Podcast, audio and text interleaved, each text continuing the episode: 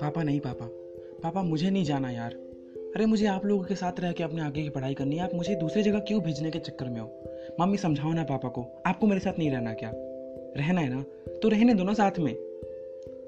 नहीं, मुझे नहीं जाना। छह महीने के लिए जाने से क्या होता है?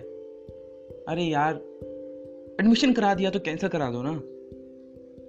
चलो ठीक है। लेकिन मैं कह रहा हूँ, मैं सिर्फ़ छः महीने के लिए जाऊँगा और वापस आ जाऊँगा। फिर कहना मत कि फिर वापस क्यों आया? उस टाइम मैं किसी की बात नहीं मानने वाला, मैंने कह दिया है। हाँ ठीक है ना, सुन लिया। कुछ इसी तरह मेरा बेटा हम दोनों से दूर चला गया। हमारी इकलौती संतान था वो, और उसे ही मैंने दिल्ली भेज दिया अपनी आगे की पढ़ाई करने के लिए। मुझे लगा दिल्ली जाएगा, नए शहर में अकेले रहना सीखेगा तो शायद ज़िंदगी में कुछ अच्छा कर लेगा। यहाँ पर रहकर काफ़ी बिगड़ गया था वो।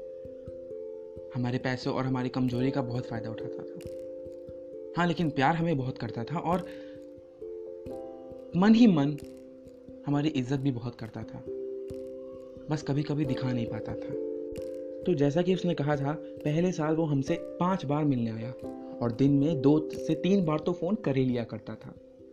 हाँ उसके फ़ोन से हमें राहत बहुत मिली थी और लगता था कि चलो ठीक है। मेरा बेटा वहाँ खुश है। और खुश नहीं भी है तो ज़िंदगी जीना तो सीख रहा है। इन्हीं सब कुछ बातों को मन में दबाए, चेहरे पर एक छोटी सी खुशी लेकर, एक छोटी सी स्माइल लेकर उससे बात किया करता था ताकि उसका मन बना रहे। और मैं कहूँगा वहाँ जाकर वो बदल भी गया था। हमारी इज़्ज़त करना और हमें प्यार देना वो सीख गया था। छः महीने में दिल्ली ने उसे सुधारा भी था और हमसे कहीं ना कहीं थोड़ा सा दूर कर दिया था। ना जाने ऐसा देख कर नहीं लगता था, लेकिन एक मन ही मन फीलिंग आती थी कि ये वो मेरा बेटा नहीं है जो यहाँ था। पहले तो मैं सब कुछ सही मानकर चल रहा था और सब कुछ सही भी था। पहले साल उसने बड़े आराम से दिल्ली में अपना समय काटा। दूसरे साल भी वो हमसे पाँच बार तो नहीं, पर साल में दो बार मिलने आ गया और हाँ होली, दिवाली निकल गई। तब दिन में थोड़ा फ़ोन कम किया करता था, एक बार कर ले या फिर दो दिन में एक बार। मैं फिर भी खुद को मना लेता था कि चलो ठीक है, मेरा बेटा वहाँ खुश है। बहुत खुश था वो। कभी कभी तो दिन में फ़ोन कर कर दो घंटे पकाया करता था और बताया करता था कि आज मेरे साथ ये हुआ ये हुआ और हम शांत मन से, बड़े ही कोमलता से उसकी बातें सुना करते थे।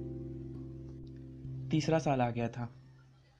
ना जाने क्यों इस साल या फिर इस साल के स्टार्टिंग से उसने फ़ोन करना बहुत ही कम कर दिया था। हफ़्ते में एक बार किया करता था, उसकी माँ तो कभी कभी बहुत रोती थी। रात को दो बजे उठकर यूँ बैठ जाया करती थी और बस मुझसे बतियाया करती थी कि कहाँ चला गया हमारा बेटा? आपने उसके पढ़ाई के चक्कर में उसे हमसे इतना दूर भेज दिया कि अब मैं उसे देख तो क्या सुन भी नहीं पाती। मैं उसे भी सहानुभूति दिया करता था और कहा करता था कि चिंता मत करो। वो हमारा बेटा है, हमारे पास लौटकर वापस ज़रूर आएगा। और अपनी जगह पर मैं सही था, पर दिल मेरा भी बेचैन था। मानने को तैयार नहीं था, या फिर मान नहीं रहा था कि मेरा बेटा मुझसे दूर जा रहा है। तीसरे साल उसने फ़ोन करना बहुत ही कम कर दिया, जैसा कि मैंने आपको बताया, और उस साल तो वो होली में भी नहीं आया। अब बस एक ही मौका था मेरे बेटे को मिलने का, दिवाली। हाँ जी, दिवाली। मुझे लगा था कि दिवाली में तो शायद मेरा बेटा मुझसे मिलने आएगा। खुश था मैं ये सोचकर कि इस बार दिवाली में आएगा ना, उसे दो महीने तक वापस नहीं जाने दूँगा मैं। इतना कितना बिज़ी हो गया अपनी ज़िंदगी में कि अपने माँ बाप को भूल गया। पर क्या करूँ? जब दिवाली से दस दिन पहले उसे फ़ोन किया, ये पूछने को कि बेटा तू कब आएगा? बहुत ज़ोर से चिल्ला दिया वो हम पे। अरे आप लोगों को समझ में नहीं आता क्या? कह रहा हूँ ना बिज़ी हूँ, छोटी सी बात समझ में नहीं आती। आपके आपके जैसी छोटी ज़िंदगी नहीं है मेरी। बहुत बड़ी है, मुझे बहुत कुछ करना है ज़िंदगी में। किसी की बात नहीं सुनने वाला मैं, और किसी से दबके नहीं रहने वाला मैं। जो मेरे मन में आएगा, मैं करूँगा। मुझे कोई नहीं रोक सकता। समझ में नहीं आया क्या? फ़ोन रखो यार। और ऐसे चिल्लाकर उसने फ़ोन काट दिया। उस रात हमारे घर खाना नहीं बना था, और दोपहर का खाना था, वो भी हमने रात को फेंक दिया। खाते भी कैसे? दिल जो टूटा था ना, गौर करेंगे? ये दिल किसी आशिक का नहीं टूट सकता, क्योंकि ये दिल माँ बाप का दिल था। उस रात उस रात भी इसकी माँ बहुत रोई, लेकिन उस रात मैं उसे चुप नहीं करा पाया। और मन ही मन, कहीं ना कहीं मेरा दिल भी बहुत रो रहा था चिल्ला कर रो रहा था, और बस एक ही बात पुकार रहा था कि, बेटा, इस दिवाली घर तो आ जा। आस पड़ोस के लोग उससे नफरत करने लगे थे कह कर कि, देखो बूढ़े माँ बाप को कैसे छोड़कर मियूं दिल्ली में मज़े कर रहा है। और देखते ही देखते दिवाली आ गई। आज दिवाली था। और आज ही पूरे दिन ना हमारे घर में कोई पकवान बना ना खुशियाँ बटी ना ही मिठाइयाँ बटी। हमारा पूरा घर इतना शांत था। रिश्तेदारों के फ़ोन आ रहे थे। रिश्तेदार हमसे मिलने आ रहे थे। चेहरे पे एक हँसी के मुखौटे लेकर हम यूँ तरी, इस तरीके से खड़े थे मानो सब कुछ सही हो। अचानक से मन किया कि उससे बतिया लूँ, उसे कम से कम हैप्पी दिवाली तो विश कर दूँ।